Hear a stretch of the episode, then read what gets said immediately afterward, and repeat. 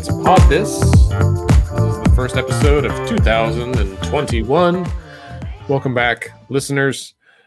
My, my, my, what a eventful weeks it has been since our last episode. I don't even know.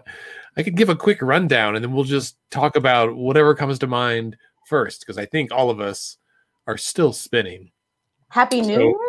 Yeah, Happy New Year. You know, the clock changed and then let's see in the last you know two weeks since our last episode uh we've got you know tens of thousands of more cases of covid that is growing. There's 5300 cases today.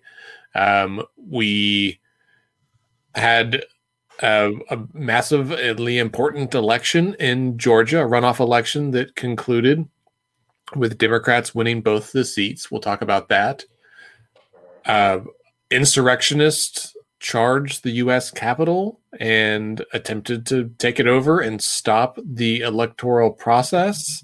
Um, five people have died related to that, and that is ongoing. And listeners, I'm sure that you have been glued to your televisions and Twitter feeds the way that Scott and Bailey and I have, and the rest of the world. and the rest of the world. Can That's just- exactly can I right. say they they told me they told me that once 2021 got here, I wouldn't have to doom scroll anymore. I thought I was done with doom scrolling.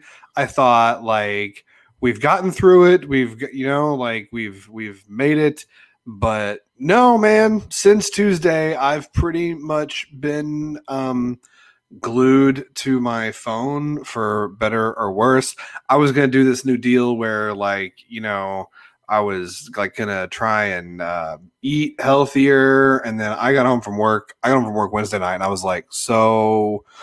Uh, our favorite pasta place has half price bottles of wine tonight, right? Like even when you get to go, I was like, so pasta and wine three days into the year. It's just, I mean, even just now, like before we turned the mics on, we've been talking about the events at the Capitol. And then Bailey, you were like, oh, we got to talk about the Georgia election. And I was like, shit, that was this week. like that was four days ago. Um, so, so far, uh, to quote my favorite tweet of the year so far, um, I have completed the seven day trial of 2021. I would like to cancel my subscription, please. Yes, yes, I agree. And I mean, we honestly could just read headlines that are each equally important um, for the next hour, and we would scrape the surface of everything that's happened in the last few weeks. So, listeners, I hope that you had a happy holiday and that you are finding, you know, discounted wine and pasta to get you through the new year already. Um, and let's, uh, so let's start breaking this down. Um, Bailey, I want to start with you because you actually worked in the US Capitol for a year and went in there every day. And I would imagine that this kind of experience hits different, as the kids say, um, for someone who did that. So, what is um, what was Wednesday like for you? What has it been for you? I have felt a range of emotions. The first thing I felt was confusion. When I worked in the Capitol building, I felt that it was one of the most secure places in the world from how much security and the presence they have in every building, at every entrance. Every entrance has a security checkpoint where you have to go through metal detectors. Um, I would watch men um, have to take their belts off and they had suspenders, whatever, and get wand. I mean, it was that serious. Uh, where I'd see just outside of the buildings, there are multiple police officers and and stations from Capitol Police because the Capitol has its own set of policing, which is 20 separate from- 2,200 officers. Yeah. separate from the city of DC, right?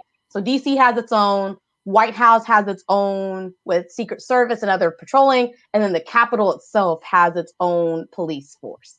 And so I expected that area to be safe. So even when I was in DC in 2019, we had a time where we had to evacuate the building. I think it was something about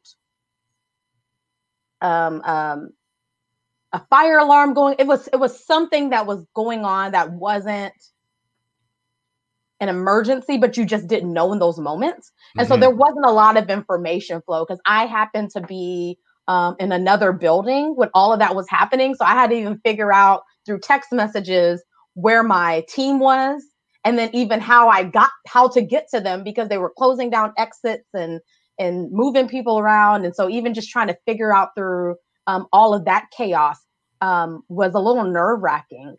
I remember talking to people who were in the Capitol and working during that time during 9 11.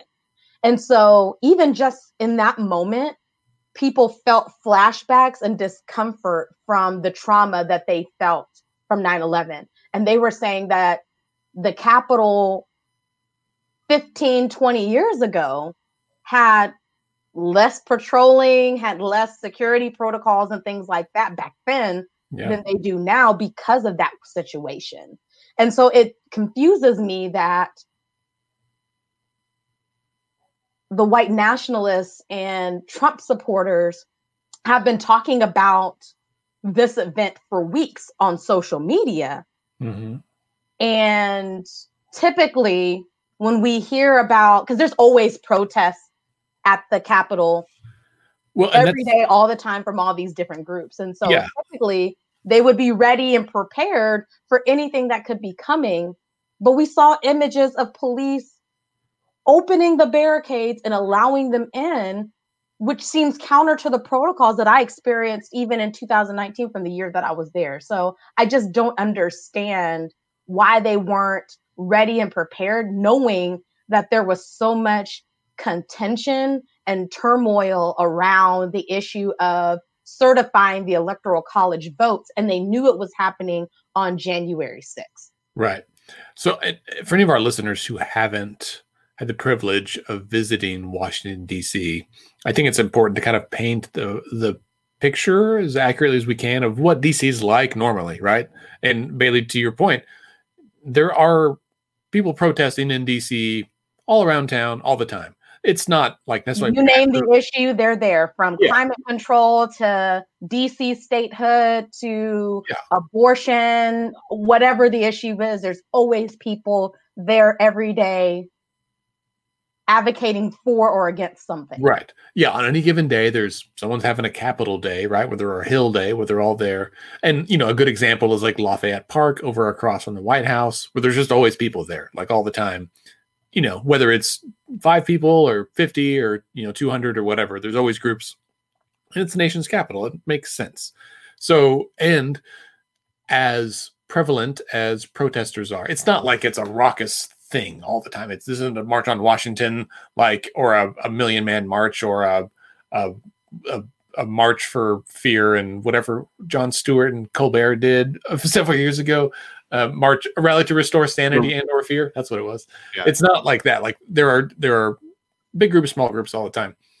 But there's also a i think a very obvious police presence all around much more around these buildings. And the capital itself is huge enormous right? Like it, it's if you've been to our state capitol here which is a large building it is tiny compared to the us capitol. It's a much larger building because there's the actual building where the business takes place, where the House does their work, the Senate does their work, uh, leadership has their offices mm-hmm. within mm-hmm. the actual Capitol building. And then there's like a welcome center where visitors can come yeah. and do tours and things. And then you have on the, if you were looking at one side of the building, there are three large office buildings where our house members um, have their offices and mm-hmm. meeting rooms and things. And then there's uh, three on the other side for the senators where their office building is, where the staff are. But yeah. they all are interconnected. There are hallways and yeah. things that connect um, all of those buildings. Yeah, tunnels all and all Yeah, and the botanical gardens are right there. And it's it's all really beautiful. Like if, if you listeners, if you can ever have the chance to go to Washington, back again when we can travel someday, you definitely should. I think it's it is impactful to me. I've been once or twice a year every year for the last 12 years and um, i love going I, I, love the vibe i love the history um, and it's fascinating to see things that we most of us just see on tv and movies right um, and this week we saw it on tv in a different way right so um, seeing you know people stream through the you know um, statuary hall with confederate flags and just disregarding the ropes and all just bananas. Um, well, Andy, I want to talk uh, quickly about the why. This wasn't just people yeah. showing up for Donald Trump, even though um, he was writing tweets and doing visits and saying things that enticed the crowd. But this was wrapped around this idea that there was fraud in the election process and that things were done in an unfair way to disadvantage um, Trump supporters and and President Trump's reelection. And so, because people took those ideas to heart, they believed that the electoral college process, because uh, we have different steps um, in our federal process when selecting um, a new president or our president in general, not even a new president, um, but when we have elections every four years of who's going to lead this country. Um, and one of those is the vote of the Electoral College that reflects uh, which person received the most votes in their state, minus a couple of states. So we won't even get into the technical stuff. Um, and then the House and the Senate vote to certify those votes. And so the physical ballots of the electoral college votes were also in the Senate, right? And so the folks who decided to storm the Capitol thought that if we show up in mass numbers and we push the House and Senate members of Congress um, and frankly intimidate them, that could change the outcome and stop the process to somehow get Donald Trump back into consideration and to stop um, Joe Biden from becoming the next president and his inauguration on January 20th. Yeah. Um, thankfully, when all of those things were happening, there were two women who were Senate aides who grabbed the physical ballots from the Electoral College votes and took them with them to a secure location because there's no telling what could have happened to those ballots um, if they were if they stayed there during uh, the chaos that happened on Wednesday. And so and they were successful in stopping the process for a short time, right? Like I'm sure we all have seen the video people being like, "We stopped, we did it." It's like, okay, well, they're just going to start back. Um, and I, you know, I keep thinking, not to go down a dark road here, but I keep I'm I'm thankful that it has turned out the way it has, right? Where it stopped, you know, the National Guard got involved, the crowds dispersed. But not immediately. Cause No, not immediately. I'm just saying like could have been prevented if the National Guard or other type of yeah. defense mechanisms were, were put in place early on to stop people from vandalizing the building. yeah.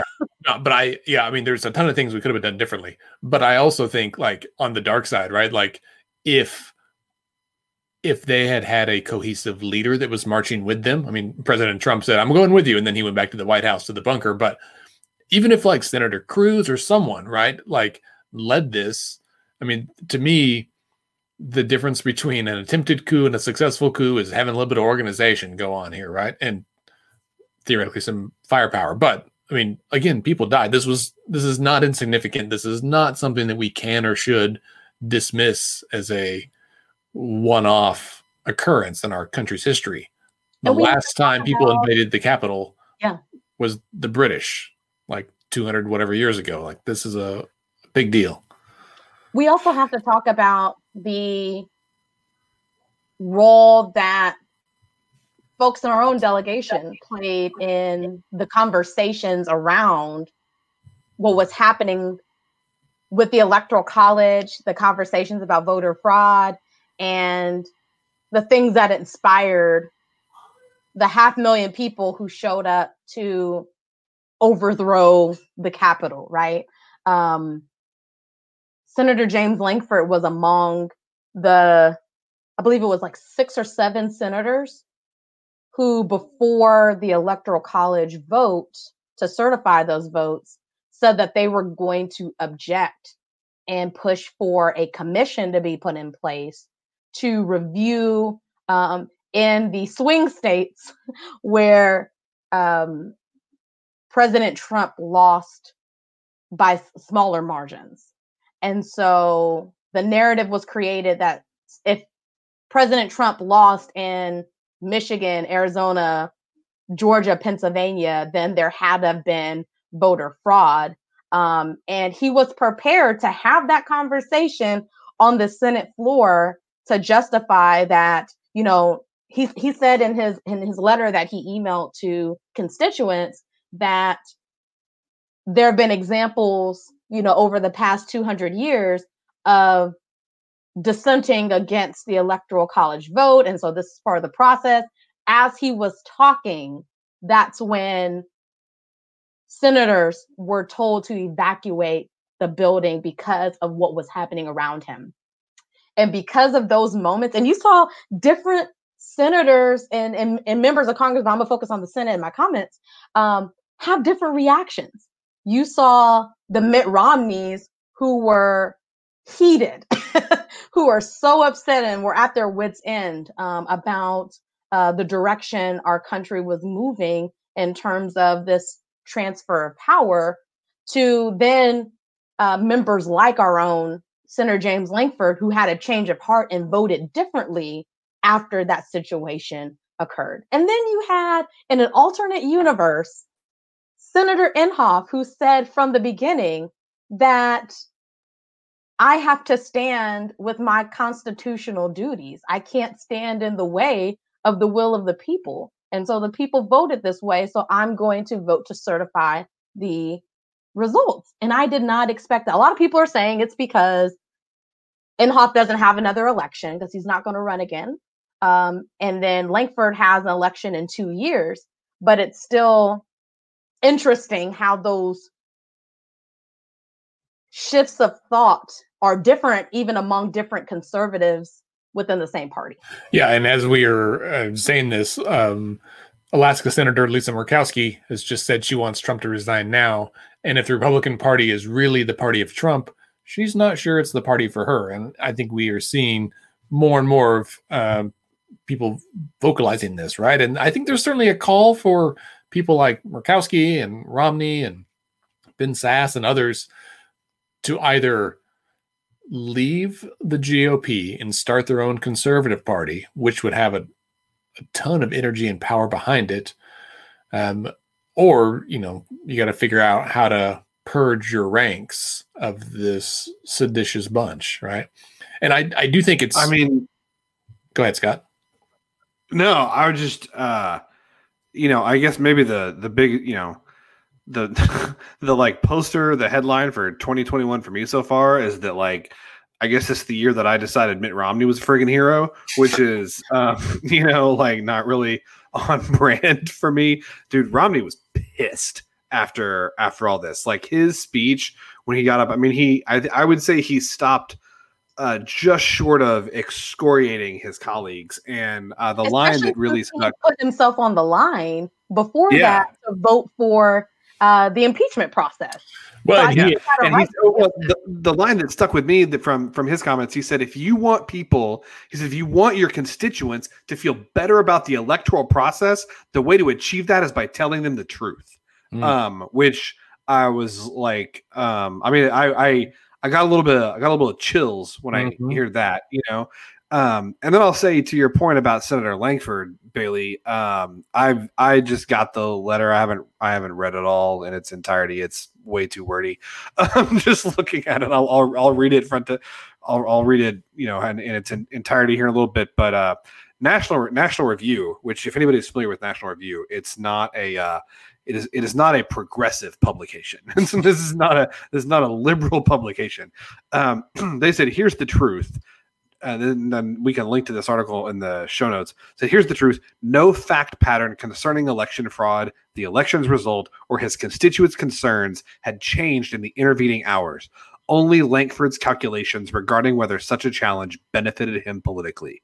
The junior senator from Oklahoma couldn't have looked more ridiculous. Look, if Senator Lankford feels like there needs to be a commission and investigating, you know, like voter fraud and election security or whatever, and he feels strongly enough about that that he wanted to try and delay certification of votes from Arizona, Pennsylvania, Georgia, um, and then what were the two others? Or six Michigan. states that they were Michigan and Wisconsin. Yeah.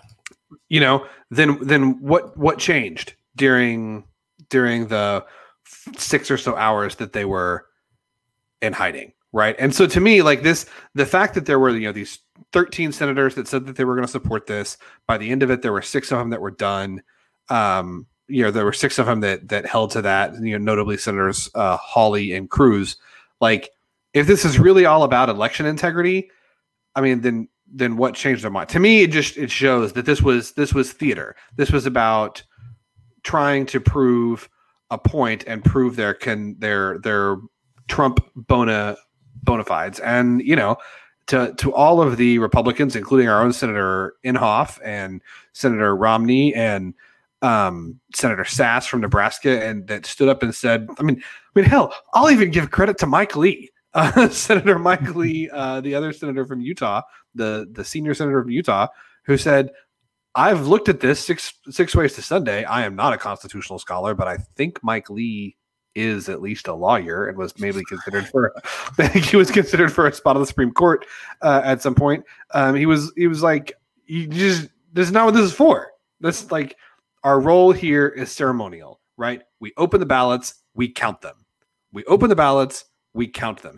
This reminds me of, of uh, several years ago. This was I want to say during 2010 or maybe 2012 during the Obama administration, maybe 2011, there was a, a vote to do something called raise the debt ceiling, right? This has been done, I don't even know how many times in American history, but it happens all the time, right? Essentially, you have to extend the line of credit that the United States is allowed to borrow, right? We're only allowed to have so much debt. And if we're coming up against that, you got to extend that. And the way the reason we had come up against it then was because we had a massive financial crisis in 2008. Um, we had to spend a lot of money to try and dig our way out of it. Some people think we should have spent even more than we did, and we had to borrow most of that money. Raising the debt ceiling has never been controversial, like ever. Like no one's ever been like, no, we're not going to do it, or used uh, the debt ceiling increase as a way to try and force a concession from the opposite party. Like it doesn't happen. Um, but in 2011 or 2010 or 2012, whatever year it was, it happened. Right? We you know the Congress, the majority party in Congress decided they were going to use that as leverage to try and force their policy agenda. Um, this mundane thing that most people in America don't even know happens. And this to me is another example of, of the same thing of trying to weaponize these what are really supposed to be formal processes of government um, to to achieve some end, and it really uh, kind of pisses me off. Well, and I feel like it aligns with America's history. I've been following several political scientists on Twitter and Facebook to read, you know, their takes on what we're seeing in our current time. And they're saying, we told you so, right? When you look at patterns in American history on how this country was formed, how the states reformed, there was strong arming, right? There was intimidation factors. There was bull- all these people that we typically refer to as patriots were doing some shady stuff to make deals and to make things happen, right? And so what happened on Wednesday is as American as apple pie and it aligns with so many things that are consistent with our nation's history that we have to take a step back and say why are we like this? How can we change and redefine what it means to be a patriot? One of the challenging things we're hearing is this framing of what it means to be an American patriot. And if you hear the stories of the people who showed up to the Capitol, they will tell you it's because they care so much about this country and they care about the Constitution so much that they're going to do anything by any means necessary to um, protect their freedoms um, and protect um, conservative values, right? And so we have to have a real conversation in this country, and even um, Republicans in this time are at a real crossroads to decide who are we? Are we this faction of Trump supporters who are storming the Capitol and are willing to put our national security at risk and undermine our democratic principles? Or are we believers in the Constitution that we say we believe in? And we're seeing different people come out in different ways. So the big news from yesterday was seeing members of President Trump's own cabinet making the decision to resign even two weeks before uh, the inauguration of a new president. So we have Mitch McConnell's wife, who was the Secretary of Transportation, and the Secretary of Education, Betsy DeVos, who all have stood by Trump over the past four years, make the decision that they're going to resign. Which is just what, nuts. I mean, that's like you bought i saw an analogy that said you know you bought the plane ticket you got on the plane you rode the flight the whole way there and then you know you unbuckled your seatbelt a little bit before the flight attendant told you you were able to. That doesn't mean you didn't get to where you are because of that airplane right? Like it's yeah. Also it is pretty clearly an effort. Maybe they're embarrassed. Maybe they've got something else lined up. Maybe they don't want to be in a position where they have to vote to invoke the 25th Amendment against the president and be on the record for all of history because it has never been invoked in this way before. Um, as a cabinet member who voted to uh, to suspend to revoke the rights or the uh, the authority of the president. One thing I do want to put out there, just because I don't want to get tweeted at later um, or texted by people who will fact check me in real time. Um, uh, this is not the first time that there have ever been objections to the certification of the electoral college vote. It happens. I mean, it's happened a bunch of times. Both parties do it. There were some Democrats in the Senate that did it in 2016. There have been Republicans, I think, that did it before. Like this is not. It, however, there is a there is a difference this time I believe that this is the first time it has ever been done one in mass, two by a single party, three in both houses, and four with the express purpose of delaying certification of the electoral college vote, and five to try and exact a like concession from the other party. Those are things that, I, as far as I'm aware, have never happened before. Um, uh, certainly since not since 1876, which is when all this kind of process for this started. Um, and so um, um, there is a difference this year, but it is true. Members of both parties have objected to certification of the electoral college vote before, but when that has been done, it's been kind of like a yeah, I'm uh, it's we're gonna it's gonna pass 99 to 1 but i'm i'm pissy about it so i'm gonna object even though it doesn't really mean anything. Um relatedly uh trevor brown has this out just now from oklahoma watch it says, I asked all 39 Oklahoma legislators who signed a letter asking Congress to challenge the presidential election if they still stand by their decision after the siege at the U.S. Capitol. Uh, apparently, of those 39, three have responded to his request for comment, which is um, fairly on brand, I think. Yeah. Um, and then lastly, a lot of people are tweeting out just um, kind of circling back just a little bit this article from the Anchorage Daily News where Senator Murkowski says that she is potentially open to switching. I, should actually say switching parties, but she doesn't know if staying a member of the Republican Party is kind of the the route. You know, what's going to be the route for her if that is in fact the party of Trump. And a lot of people are pointing out that one reason Senator Murkowski has the freedom to do that is because uh, Alaska has um, uh, a different kind of voting system where That's you right. don't necessarily have to win your party's nomination to be able and win the general election. Senator Murkowski actually lost the Republican primary, but was still elected overwhelmingly in the general election. So if you're into things like ranked choice voting and open primaries, um, that's the kind of freedom that you can see from your elected officials. Alaska is gives people the options to yeah it is an, ele- an interesting state and it gives people the option and the ability to to make the right decisions when when making when it when it's making a tough decision right? Uh because these lawmakers it's not always easy standing up for what's right. I'll never forget uh recently reading through a state lawmaker who is conservative's Facebook page, where from a conservative lens, I mean, he wrote a pretty decent response to what happened on Wednesday, basically just saying violence isn't a good thing. We shouldn't do this at our nation's capital, right?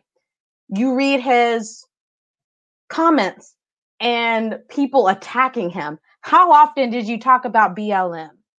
I can't believe that you want to put down the 200,000 patriots who don't want to stand for this, whatever this is anymore, right? You're going to lose reelection. And so we really make it challenging for people to do the right things because of the systems that we have set up. We had all five members of our House of Representatives in Congress vote for objecting to the electoral college certifications. I don't think they did it because they believe that our elections um, aren't fair. I don't believe that they truly believe in the voter fraud narrative. But guess who does? Many of their constituents and the people who were blowing up their phones over the past couple weeks telling them that they need to do something. There's voter fraud out here feeding into the narrative that President Trump kept saying over social media on Twitter and media interviews and everything. And so it matters that we change our structures and our systems that give people the ability and opportunity to do the right thing. And I think it, uh, Alaska is a great example of having those flexibilities for people to to make decisions that are based in their beliefs and morality and not just I have to appeal to the will of the base. Yeah. Yeah. Yeah, Alaska actually uh, did approve ranked choice voting uh, at the election in November, so they will be using that in the next, uh, I think, the next election. So, um, uh, and Andy, before we move on, I'd be remiss to not bring up um, this important point that we need to think about with what happened on Wednesday. Um, the stark contrast of racial inequality that still exists in this country. Yeah. Um, we were talking about before the podcast started, uh, people who were saying that we're the patriots. You're supposed to be shooting at BLM.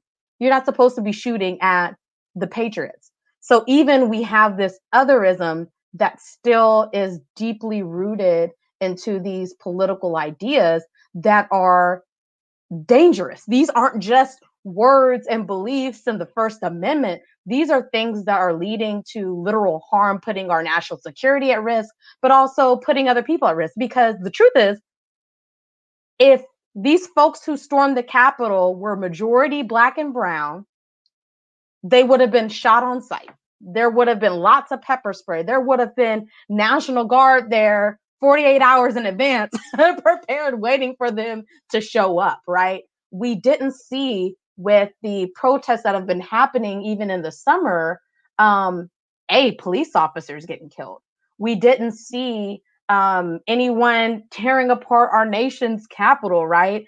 Um, and even in Oklahoma, when the protest happened here in Oklahoma City, we saw more force from our local police department than we saw at our own nation's capital. Mm-hmm. Like there were friends who got pepper sprayed and, and tear gassed for getting too close to a barricade. And I think one person in the crowd like threw like a bottle or something like that at our police officers who had all this military gear on, mm-hmm. and that triggered them to take these extreme uh, precautions to stop the protesters, right? And that we and then when you look at see what happened in DC, people hanging nooses, right?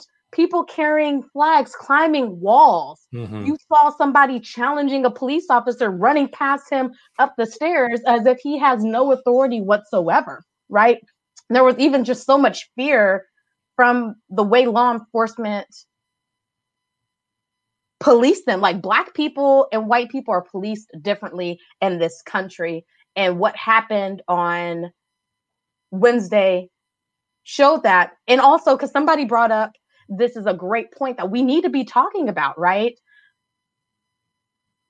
DA Prater pressed terrorism charges against some teenagers and some folks who may have broken a window that's probably going to get paid for out of somebody's insurance, right? Right, right. Um, or a little bit of property damage that should have been just like a um, misdemeanor vandalism charge, right? Right. He charged them terrorism charges and jacked up the the amount of bail that they had to even get out. Meanwhile, we saw images of white people who got into that Capitol building and tore things apart and entered illegally, escorted safely out of the building, and they're at home with their families, you know, going back to work like a normal day. Mhm. We have to talk about the inequality that exists still to this day in policing, and it has to change if we want the country to move forward. Yeah, I Bailey, I just I just want to follow that by saying yes. I um yeah, yeah, I, for the last 4 years I feel like there have been a number of occurrences where it felt like things were ratcheting up, right? Like things are getting worse, things are getting more serious, things are getting more intense. And certainly over the last year it's gotten even more so, right? And the heat of the pandemic upon our collective psyche has undoubtedly contributed to that.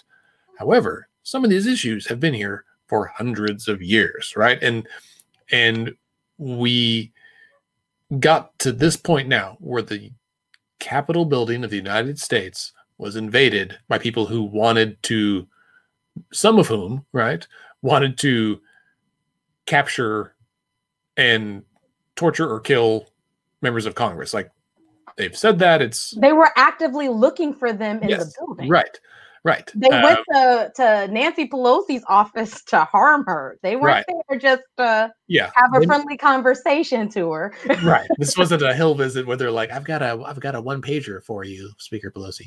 Um, no, and and I, you know, I hope to God that the people who were in that for doing that harm were indeed the a small minority. But even that is terrifying, right? It's a small minority of folks who are plotting to capture the governor of Michigan. Like, this is scary. Like, it's these are this scary, and Especially I when we're a nation that's known for peaceful transitions and transfers of power. right, And that's not what's happening.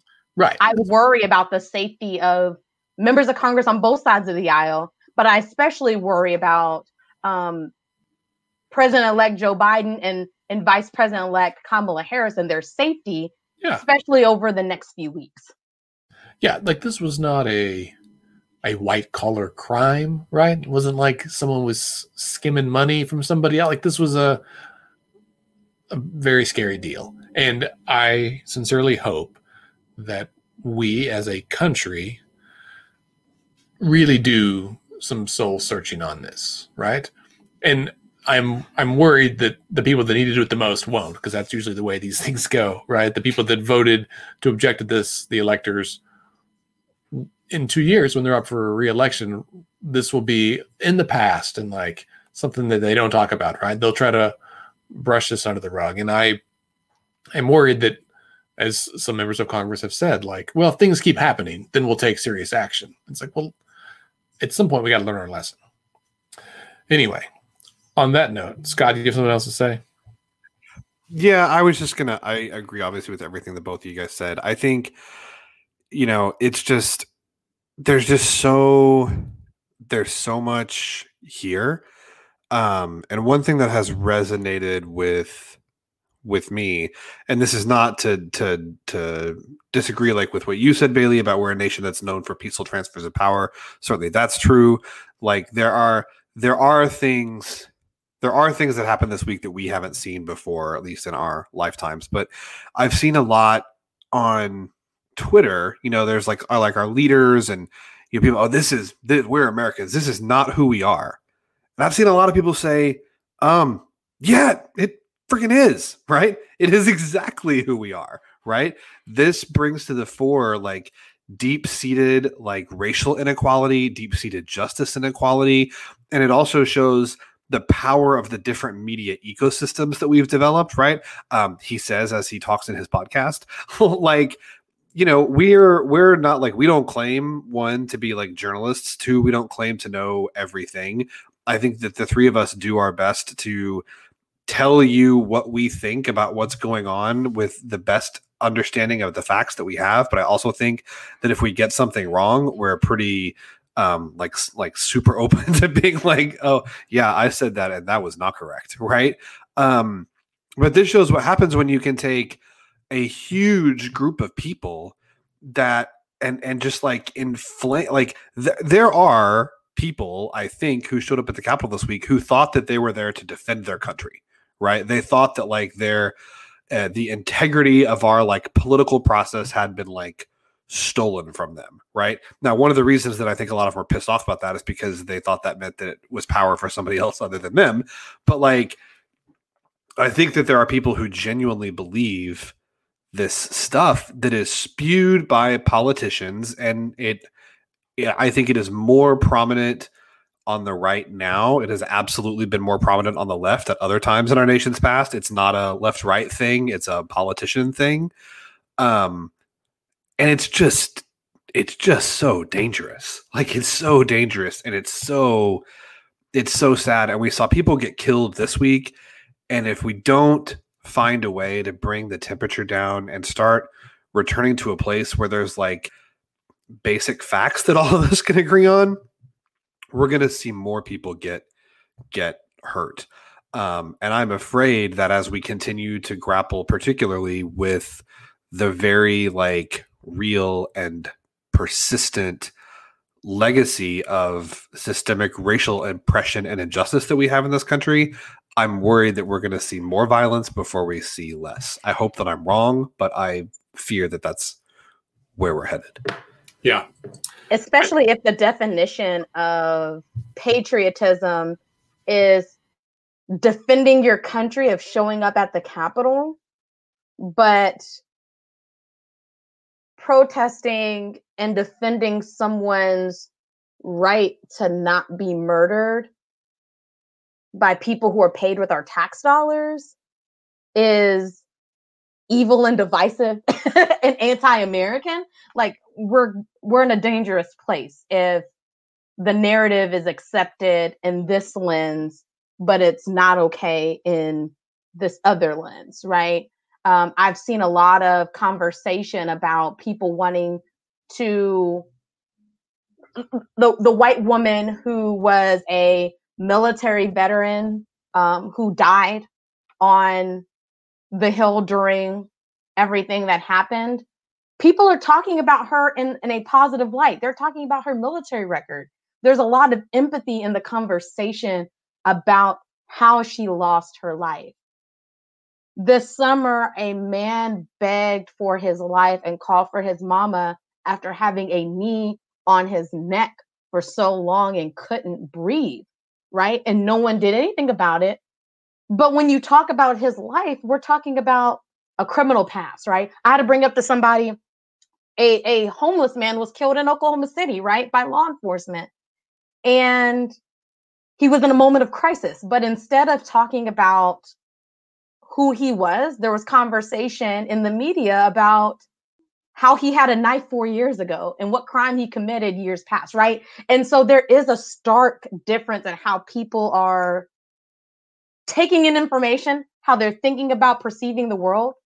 And if it is white people get to be patriots, but black people do not, that's that's dangerous. Or people who believe in in racial justice, we're going to continue to see that's what feeds the violence it's not racial protests. It's not. It, it's this belief that the Patriots should be thanked for storming the Capitol. The BLMs are the ones who should be shot. Like that's that's what's dangerous, and it's more than just rhetoric and First Amendment. Yes, words have meaning, right? And I don't. If this is an evidence of that, I don't know what is. Right? Like words have meaning, and we need to be conscientious of the words we use. And I had a, a pastor years ago that talked about the dichotomy of love and power and how they are love is the opposite of power that if you have love for someone you cannot have power over them and if you have power over someone you the act of loving them is to give up to abdicate that power to show that love and i think about that a lot um, particularly as it pertains to politics and public service and civic life right and being a good citizen that there are plenty of folks with whom I may disagree. How I express my disagreement does not have to be at odds with how I express my love for my fellow man, right? That, and I, even if, and this is, I get people's frustration with this, but even if they are filled with hate themselves, right? And they may want me dead or you know people like me or whatever that that doesn't mean that i have to stoop to that level so i'll leave it i'll leave it there for now so uh, that gets us back to wednesday what day is it now today's friday let's uh yeah, I mean, well we have to talk about the history that happened on is that tuesday tuesday hundred percent. Um, my, my days are running together. Um, yeah. The Democrats will have control of all three branches of government for the first time in a decade. Well, not three branches, but I mean three, three, three um, chambers. I'm sorry, I meant to say yes. chambers, not branches. The house, yeah. the house, words the meeting, words matter. there you go. Right. So, all knew what you meant. They'll have, yes, they'll so have the unified unified control of the elected branches. Yes, yes, it's it's by a very thin string, and that happened after Tuesday's election of Warnock and Ossoff um, in the state of Georgia. Warnock uh, will be the is the first black person to represent the state of Georgia in its state history in the US Senate. And there's been very few black senators in this country already. Um, but he's filling a two year term, I believe. So he's going to have to run again in the future. So this power dynamic exists for at a minimum two years. And Democrats are going to be in the spotlight. The the pressure is going to be on them to make decisions that the voters who waited hours and hours um, to show up for. Frankly, especially black folks showed up in mass numbers that helped tip the election. And Democrats are going to have to show up in a real way. And so there's going to be a lot of pressure over them over the next two years when the ideological beliefs, even within uh, the the Democratic caucuses um, within the House and the Senate, are so broad. So how are you going to bring people together on one accord to get real policy passed in a very finite amount of time? And so it'll be interesting to see what happens over the next couple years with this new balance of power. Yeah, I think one thing that that I I, I don't I'm, I'm gonna make a little bit of a prediction here. I could be totally wrong. And um I think that one thing I think I think the events of this week um may actually make that more likely in some ways, Bailey, that you that you see maybe bigger changes in in in the way we govern than you would have before. So, as you mentioned, the Senate is the, officially the Senate is tied. Democrats have 50 seats, Republicans have 50 seats, but because Democrats control the presidency, the vice presidency, the pre- president of the Senate, also known as the vice president of the United States, casts the tie-breaking vote. Uh, as of January 20th, that will be uh, Vice President Kamala Harris of California. Um, so the Dems have 51 votes that they can pass stuff with. People may or may not be familiar with the rules of the Senate. Um, that right now you have to um, essentially any senator can keep any bill from passing by putting a hold on it, also called a filibuster. They don't actually have to filibuster like they used to, which is um, irritates me to no end, but that's neither here nor there. Um, there's been a lot of talk about whether or not Democrats would get rid of the filibuster requirement so they could pass things by simple majority. There's been a lot of talk about whether or not, or to what extent they can use a, a rule called budget reconciliation, whether they can where they can pass stuff with 51 with 51 votes as long as it pertains directly to the budget. It's not subject to the filibuster. Um, there is a, a big voting rights bill that has already passed the House. Um, at least once will pass the House again as soon as they come back in session. That they've already put it on the agenda, um, called HR one. That that is uh, it has to do with campaign finance reform. It has to do with voting reform. It has to do with independent redistricting. It's a it's a massive package of government reform um, that I don't I don't know what chance it might have had before. I wonder if it has more of a chance now because the events of this week show I, that democratic reforms, small d, democratic reforms are needed more than ever. Um, and so, even though there is a diverse caucus on the left with senators from Georgia, California, and Oregon and New York, and and lots of places in between having to try and um, build unity, I wonder if the events of this week may spur them towards that goal. I don't I don't know. Maybe they won't do shit, but I I, I wonder about that. I, I mean, yeah, obviously, I hope so. As someone who is um, very active in the democratic reform space, if I can uh, put it that way, I small d, small d, yes, um, making democracy better for everybody um, and more fair. So I think that's a, a big deal. HR one would be enormous for Oklahoma and for every other state, right? It's automatic voter registration, um, universal vote by mail, um, independent redistricting, um, online voter registration, also all the votes we backed up with paper ballots required in every state. So we get past some of this nonsense of, you know, they would reduce some of the variations in how elections are held. Um, also, tons of civic education, um, uh, promotion of voting, voter registration among um, teenagers as they near their 18th birthday, like all kinds of stuff. It will be it would be great.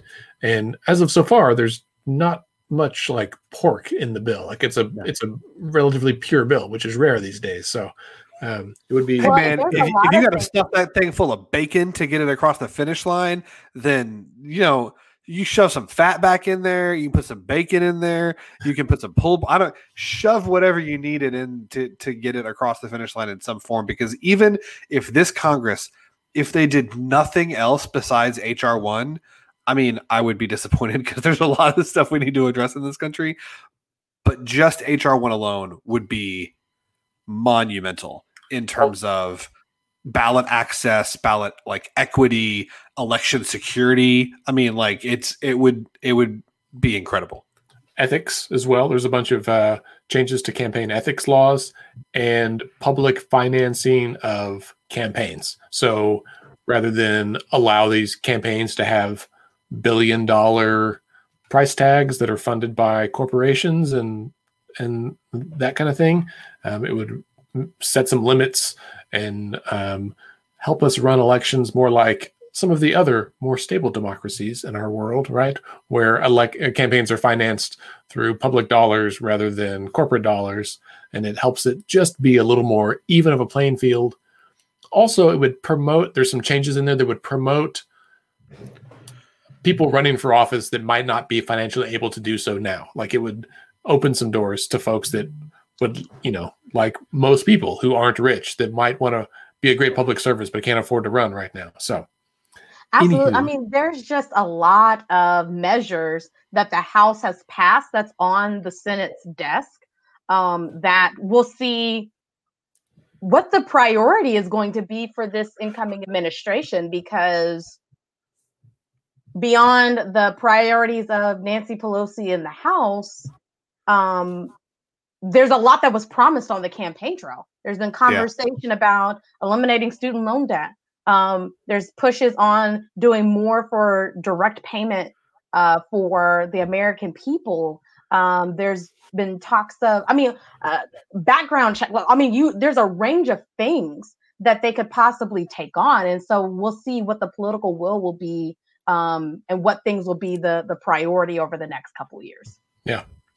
But to echo your initial point, Bailey, I I will say they're they better they better they better show up because um, you know not only do Democrats control the Senate, I would argue, um, because of, of black voters and in particular black women, but they also have the presidency um, because of black voters and in particular black women.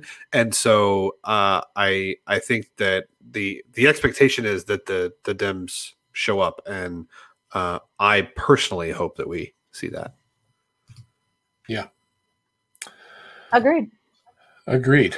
Okay. Well, um, I think because of the magnitude of the events this week and the importance of them and the overall scope of our democracy and how it affects each of us at a federal level and here in our state, um, let's cap this episode on this topic, right? And then looking at the calendar, right? So, listeners, this Oklahoma legislative session begins on Monday, February 2nd. No, excuse me, February 1st. I'm looking at the second on February 1st, uh, which is that Monday. That gives us three more Fridays. So, three episodes of Let's Pod This between now and then. The bill filing deadline is Thursday, the 21st. So, basically, we could have next week's episode to talk about uh, organizational day, what to expect a little bit, um, and and you know, kind of catches up to where we are now. And then on the following week, uh, we could talk about some of the legislation that's been filed and what we think might be going to gain some traction. I'll start working on our annual Predicto Rama um, guessing game about what legislation is going to make it through. Uh, and then we'll have one more episode after that to really hunker down and get ready. Maybe we can get some of the legislative leadership to come on as we have in the past, talk about what their priorities are for this session. Because I know I there's a lot of um, forums and opportunities for lawmakers already slated by different organizations. Yeah. And so it'll especially be interesting to see what priorities they lift so that we can do some digging here on the podcast about what priorities they talk about. Yeah. So so let's plan on that. So listeners, we're planning right along with you. So next week um, we'll plan to talk about what's happened so far, organizational day, rules, that kind of stuff. Teeing up for the following week um, to talk on the 22nd to talk about um, some of the bills that have been proposed. You know, what's what are the hot the what are the talking points that won't go anywhere? What are the really meaty ones that no one's talking about yet? Uh, and what don't we know? Which is always the the dark horse in the state legislative uh, uh, space. And then on the 29th, um, we'll try to get a couple of leaders to come on and talk about their expectations for what's going to happen this year. That sounds like a good plan to me. That plan, of course, is entirely contingent on the fact that we, the pandemic doesn't get worse. There's not an attack on our country in some way. We'll get a new president somewhere in between there. Um, it'll be a busy month. There's still conversations about impeachment and other things. So who knows what else will be on the agenda next week? That's right. you know, Scott and I love an emergency pod when we have to. So um, it's true. so if uh, if breaking news happens, we'll uh, we'll do that. Okay. On that note, listeners, thank you so much. Welcome to 2021. It is shaping up to be a doozy. We'll see you next week.